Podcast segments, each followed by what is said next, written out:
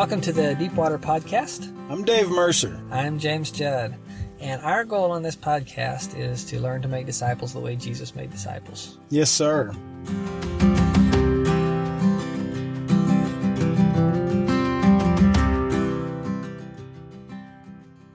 Hi, I am really excited today to have a special guest named Daniel McNaughton. Now, Daniel McNaughton has done a lot of cool things. Uh, my very first thing I ever knew he did cool was play college basketball, and so when I was about nine years old, I got his autograph when I found that out, and probably somewhere in my old room at my parents' house, I probably still have it. Anyway, Daniel McNaughton has been a Bible professor, has been a church planter, has been a pastor, super smart guy. Currently, he's a professor of practical ministries and Old Testament in Southeastern University. But that's not the reason that I have him on the podcast. We brought him on the podcast because of his experience of learning to make disciples. Now, when Dan, and you'll hear this in the interview, when he really figured out that he didn't know, he was already a P H D, working on his P H D, and he was a, one of the pastors at a church.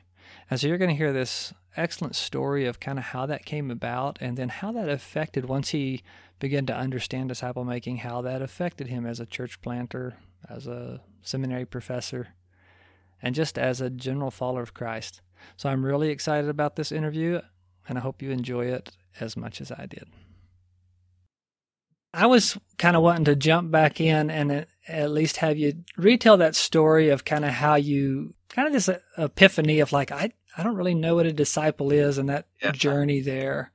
Yeah, sure. I think you were a P H D student at the time, is that yeah. right? Yeah, I was actually uh, just almost done with my P H D comps. You know, P H Ds, depending on where you do it, you have classes and then you have comps. Comps are like the impossible test. They give you like, you know, eighteen questions, and they're big, big, tough questions, and then you have to be able to answer all of them without notes, you know. Uh, uh-huh. Four hours to write, and you're just totally wasted when they're all over. But in I was preparing for one of those, and uh, mine weren't all on a few days like some people get them. Mine were spread out over about two and a half years. And and so I was doing one, uh, happened to be on the Synoptic Gospels, but my head was just full. And I, mm-hmm. I you know, had all this stuff I'm trying to work on there. And then I also was a pastor, full-time pastor at the time in Toronto, Ontario, uh, on staff at a great church, twenty-nine mother tongues. I mean, it was like the world, you know, at mm-hmm. our doorstep. Mm-hmm. So that was busy.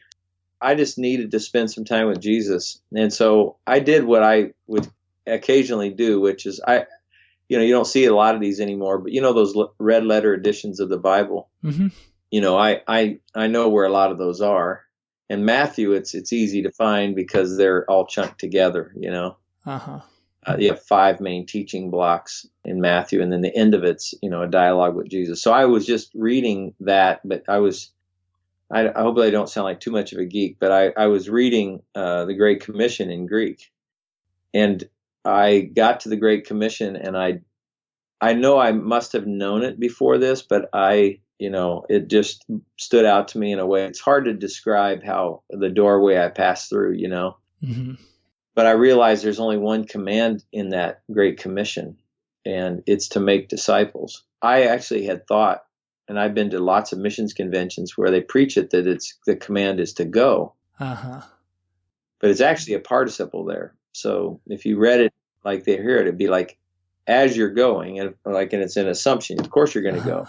Despite the fact that I've studied a few other languages, my grammar's not real good. Tell me exactly what's a participle. Yeah, it, it, it's like uh, it, you, you use the word ing, so like as you're going. Uh-huh. So that's how they would have heard it. As you're going, and, mm-hmm. and the, the assumption is you're gonna you're gonna go as you're you're going about your life and everywhere you go and all of that. Make disciples of all nations. Mm-hmm. But the make disciples is the command the part. Command. Uh-huh. Teaching and baptizing are kind of descriptives. Okay. They're descriptives of what discipleship looked like. Uh-huh. For Jesus. And so, so when that happened, for me, it was kind of like, wow, this is a really big deal. And if you read it in context, Jesus had just resurrected from the dead, and just before that, he'd gone through this excruciating death. Mm-hmm.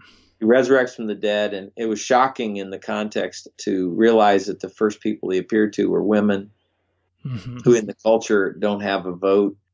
You know, their even their witness is not considered uh, valid, mm-hmm. but Jesus didn't care, you know. Right. So all this stuff going on, and then he's and then he meets with his disciples. He says, like, I want you to do one thing with your life. Mm-hmm. I want you to make disciples of all nations. You know, he said, and he He precluded that by saying, all, I, all authority in heaven and earth has been given to me. Mm-hmm. So it's like, if you're going to get a boss, it's going to be Jesus. And you, uh-huh. and you really can't disobey Jesus. Right. Or you can. You're not going to be obeying him, obviously. You can't do both. Right. About the time you start feeling the, the heaviness of that, he says, and I'm going to be with you always, mm-hmm. to the very end of the age. So you have this relationship with him. Mm-hmm. Okay, and so as you discover, you're looking and you're like, okay, the big command is make disciples, and where did that take you?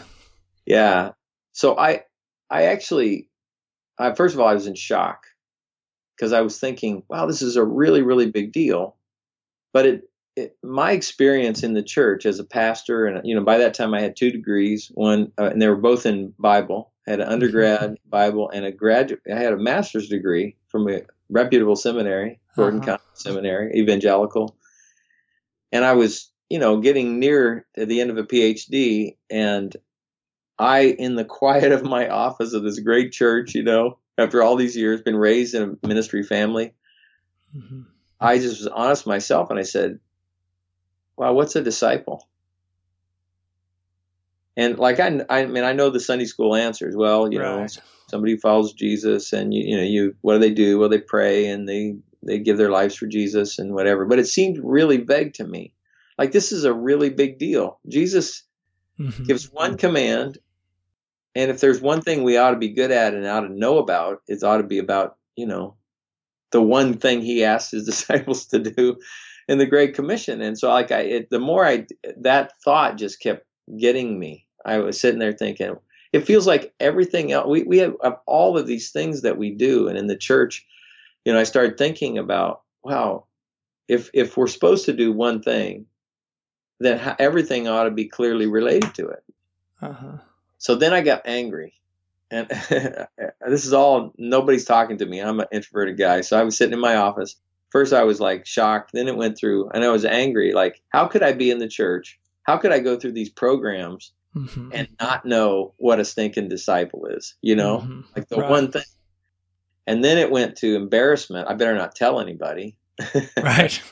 Right. To like, hang on though. Now I know for sure. So I better, I better figure it out. Uh-huh. So at that point, I went into the other office. There was a couple of offices where we were, but there was a senior pastor who was sixty-four years old. He's a really good guy. Been pastoring for like forty some years. He was about to retire. And uh, I knew he wouldn't fire me, but I went in and I said, "Do you have a few minutes?" And knock, you know, knocked on his door, and he said, "Sure, sure." And I said, "Don't fire me." He says, "I won't fire you. What's going on?" I said, "Okay, I was just reading the Great Commission, and what's a disciple?" And he kind of gave me the same kind of answer that I would have given, kind of the mushy, kind of mm-hmm. not super clear answer. And I said, I, "That's what I was just thinking, but why is it so mushy? I mean, if there's one command, why why don't we really know what it is?" I mean, and I said to him, I said, if if if you had to give maybe the five or six key characteristics of a disciple, so we know we had made one, right? What would those be? How would we know? Yeah. Mm-hmm.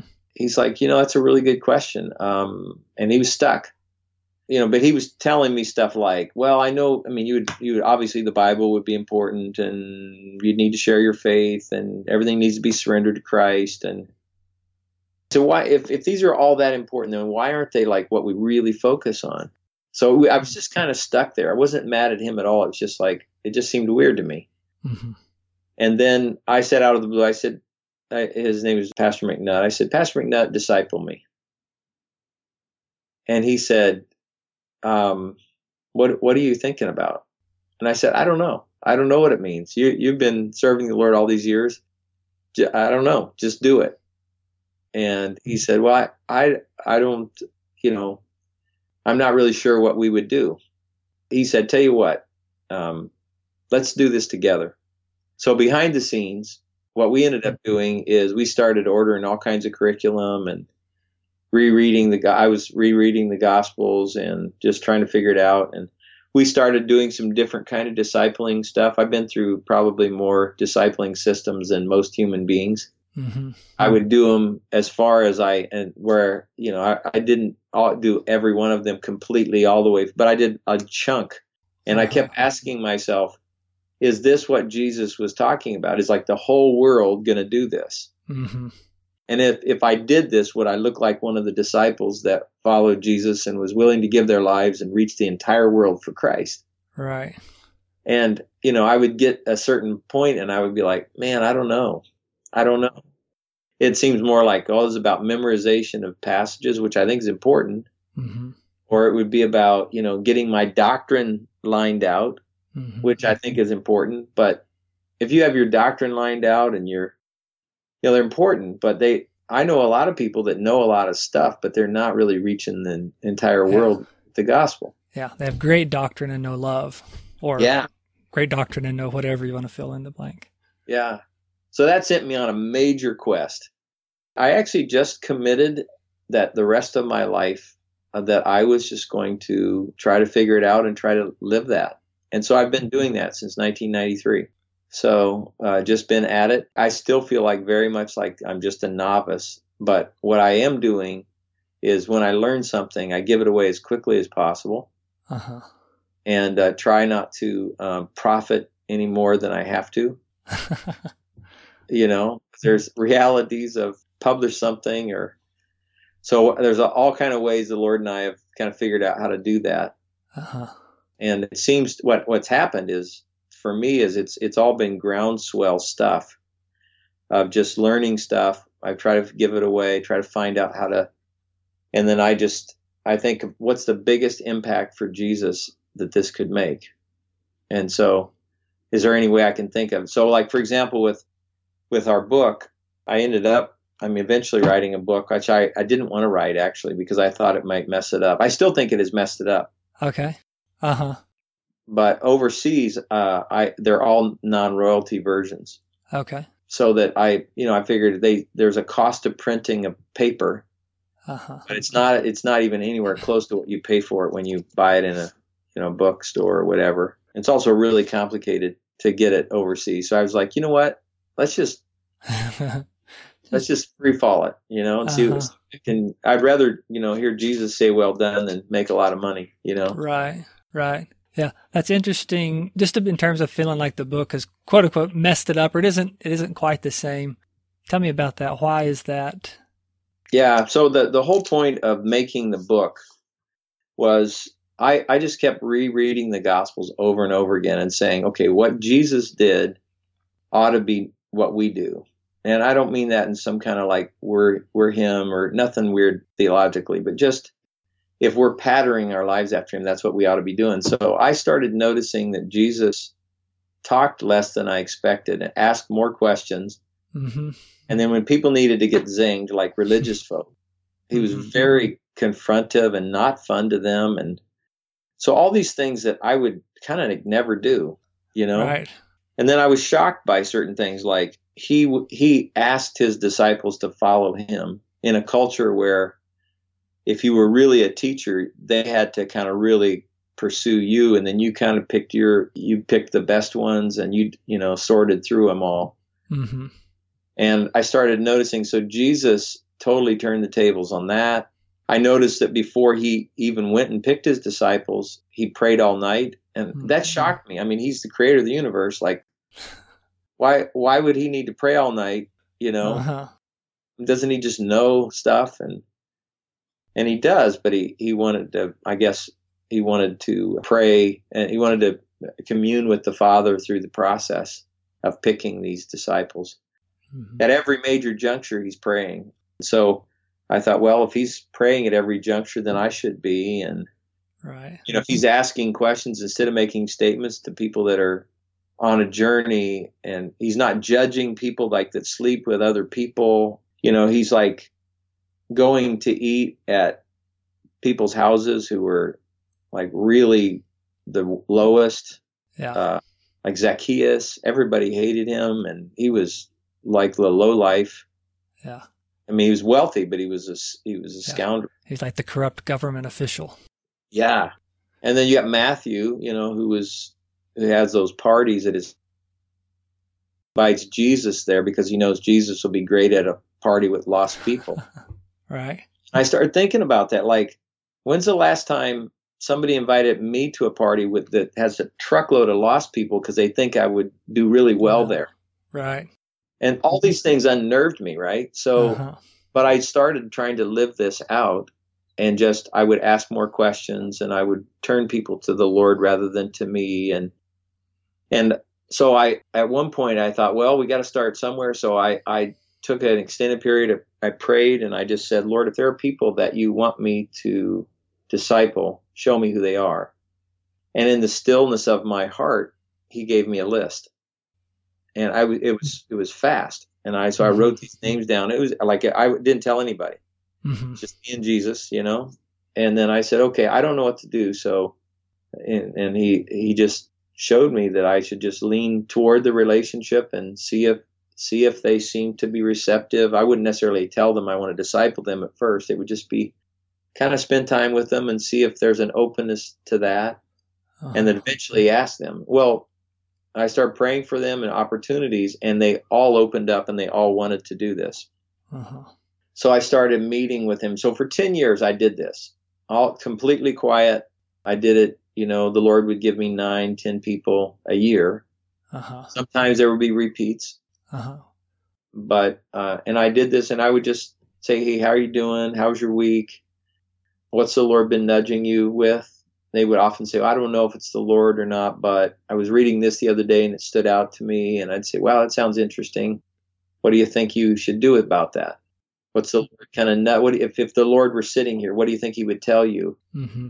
And so these kind of conversations, it was just like, like that. And then usually they would come up with some decision that they really needed to do to respond to what the Lord was doing in their life. Usually something came out of scripture or some, something in their life. And so we would pray together, and because Jesus said, apart from me, you can do nothing.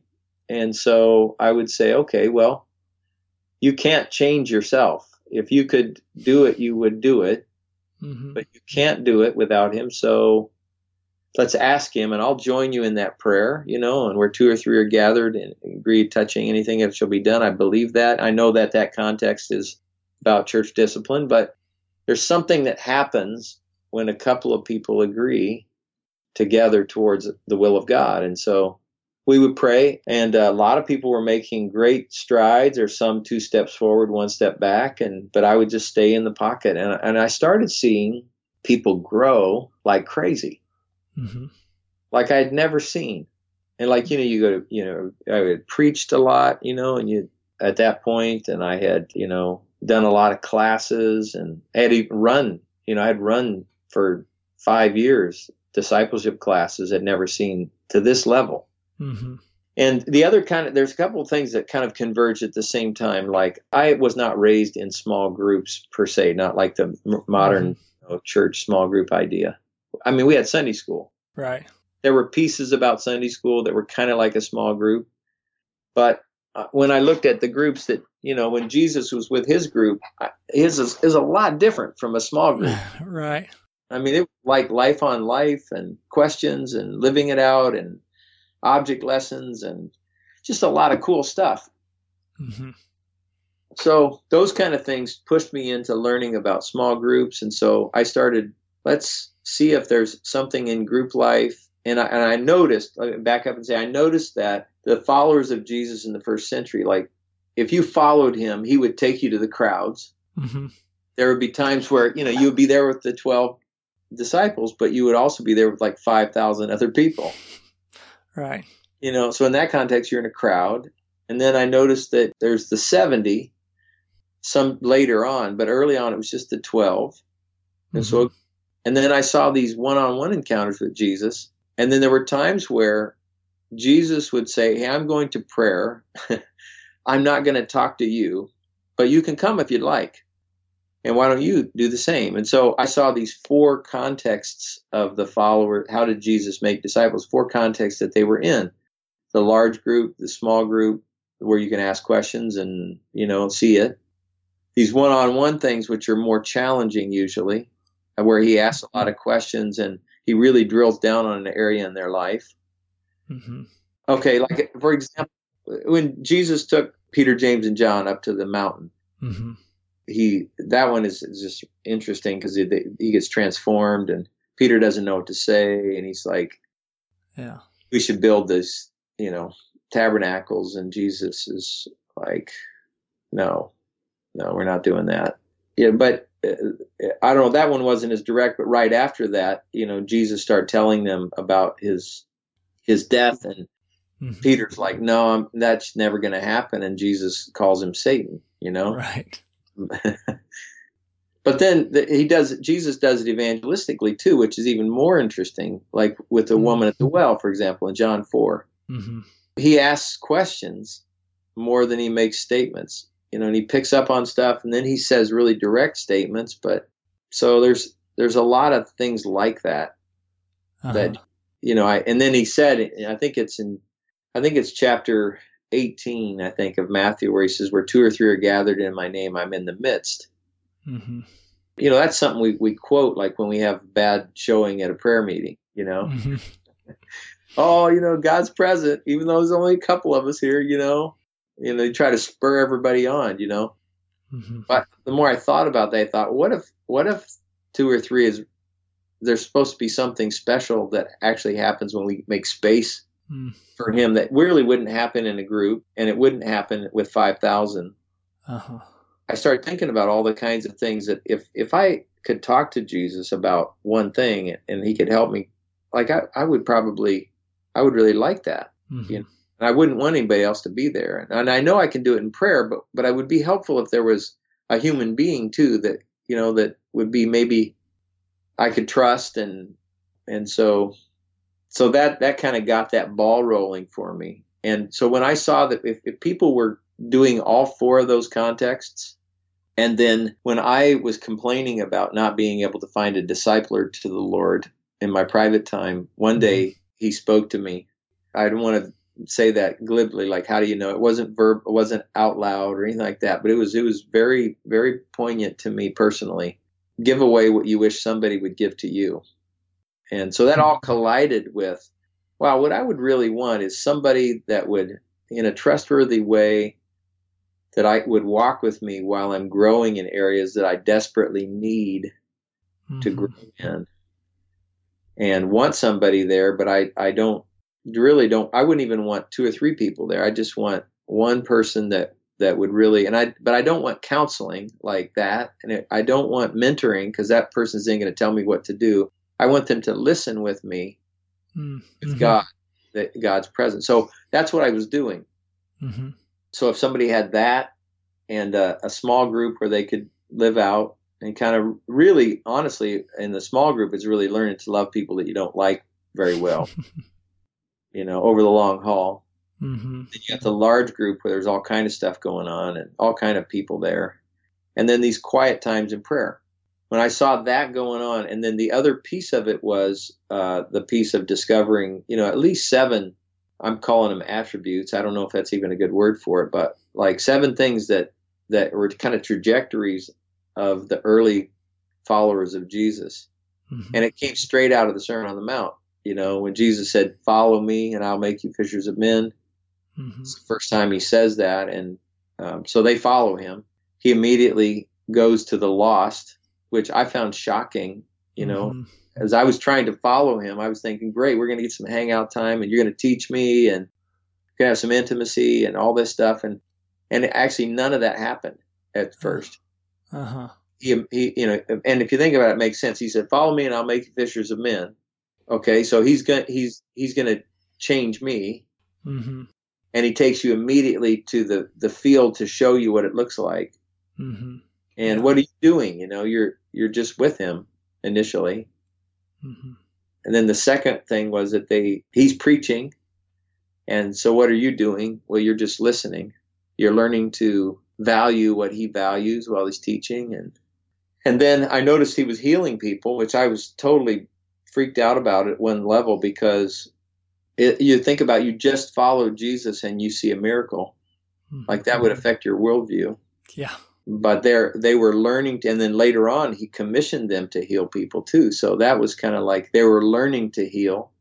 Uh-huh. And then, and then you get to that, that'd be like the Matthew, and then you get to chapter five, and finally he teaches, you know, you along with the crowd, you know, blessed are the poor in spirit, and so on. So you're learning then. And then he says, you are the salt of the earth, you're the light of the world. And what I heard from that is that you are an influence.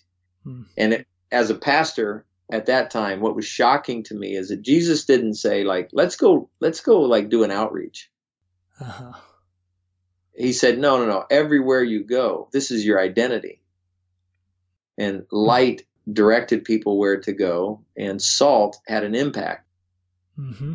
on whatever it, it is. And so you're, you're wherever you go, you're an influence. It, he wasn't saying go be an influence, like uh-huh. he's saying this is your identity. Yeah. And he didn't wait till the end of the discipleship thing to, to do it. He's like, it's early on. They're already witnessing, even with, with bad theology. Mm-hmm. So that shocked me. And right. and so that's the fourth one, learning to influence. And the fifth one was uh, learning to love.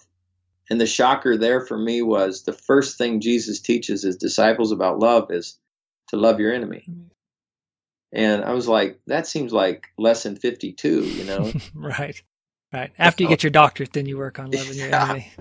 Yeah. Yeah. Let's start with something easy, like love the Lord with all your heart. That's chapter twenty-two. Mm. But I, yeah, it's almost like Jesus saying, look, do you want me to resolve your relationship, relational issues or not? If you'll, you'll do it my way, I'll solve it. Mm-hmm. You start with people that you, you really don't like, and let's just hit it head on.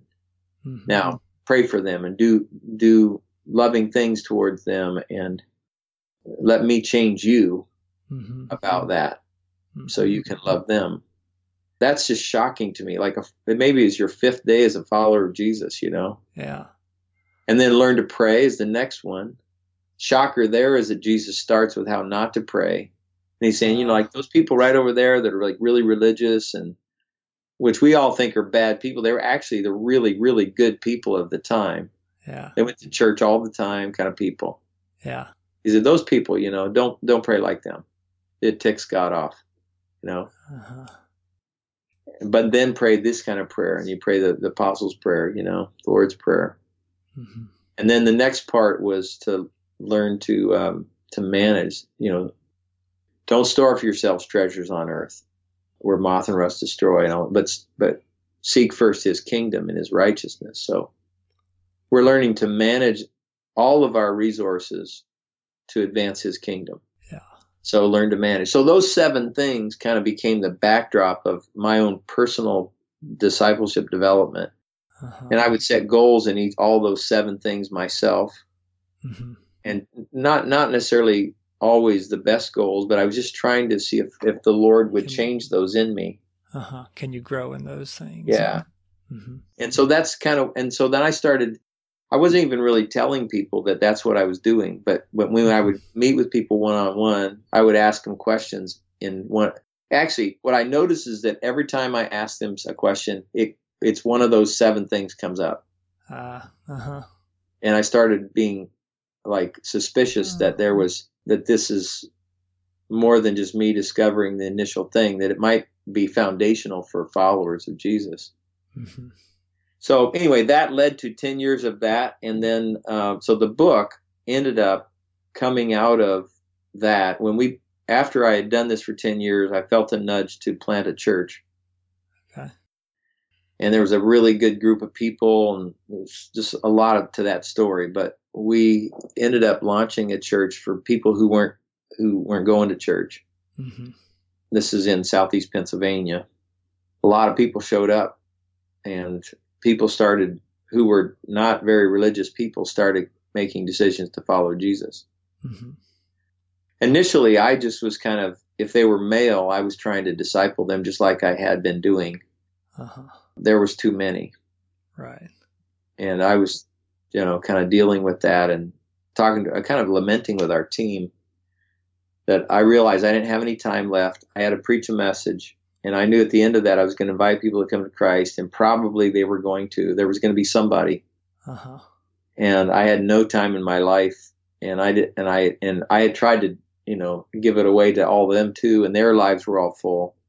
Uh-huh. And so out of that kind of dialogue as a team, we said that one guy actually, you know, said to me in in on our leadership team, he pointed his finger at me, and he said, "You know, you're supposed to write." Yeah, because we were talking about we couldn't find a discipleship curriculum that was actually doing what we do. Uh-huh.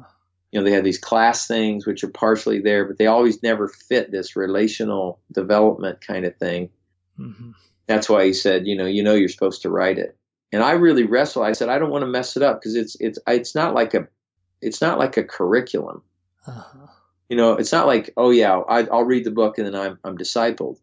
It's right. It's a trajectory for the rest of your life, mm-hmm. of continually growing in in at least these seven attributes, and it's in relationship with another person who yeah.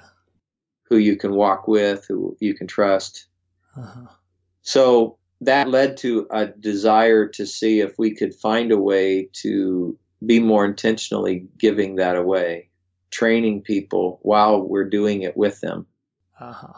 And, but we knew that we needed to get the seven attributes out there as a church as well. Uh-huh.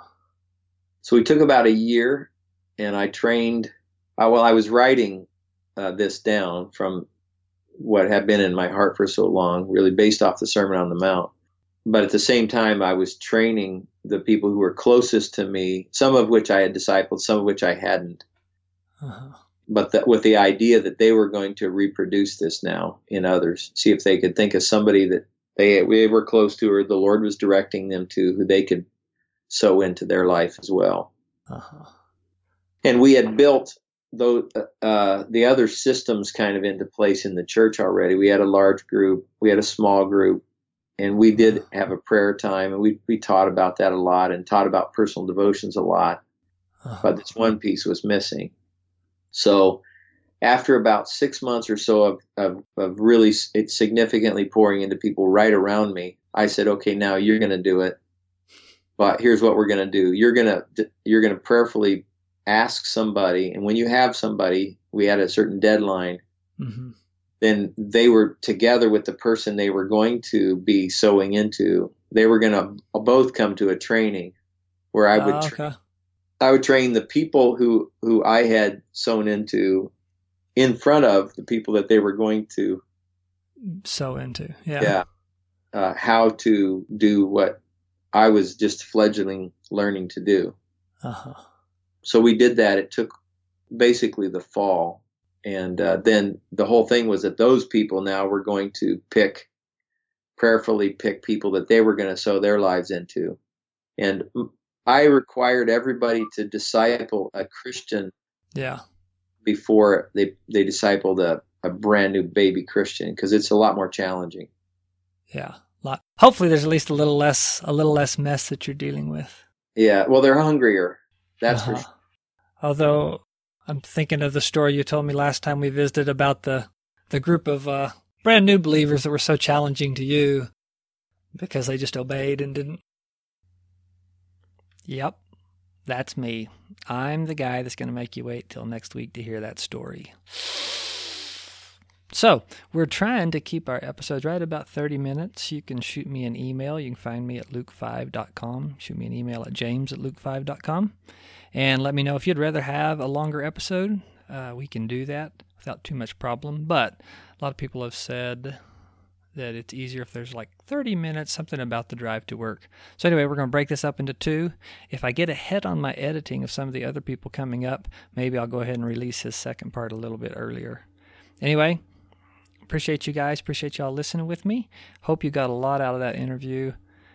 You know, I get the benefit of listening to it to like two or three times as I do the interview, edit the interview.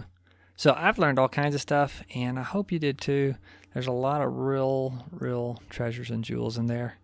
And I hope that you are beginning to have a little better sense of what it would mean in your life to make disciples. Anytime you have questions, anything we can help you with, do reach out to us. We'd love to do that. Thanks. Until next week, we'll see ya. Hey, and one last thing. If you are listening to this and it is two thousand eighteen, month of June, then this weekend, June fourteenth, fifteenth, and sixteenth, I'm going to be teaching on making disciples at the Ute Lake Camp Meeting. If you're in the northeastern New Mexico, Logan area, uh, come out. It will be a great time. I'll be teaching in the morning about more about making disciples, and then there'll be other people preaching and teaching in the afternoon and evening, and there's going to be stuff for your kids, stuff for you, for the youth. It'll be a really great time. Uh, come out and join us. And if you're listening to this and it's after June sixteenth, two thousand eighteen, maybe you can come next year. See ya.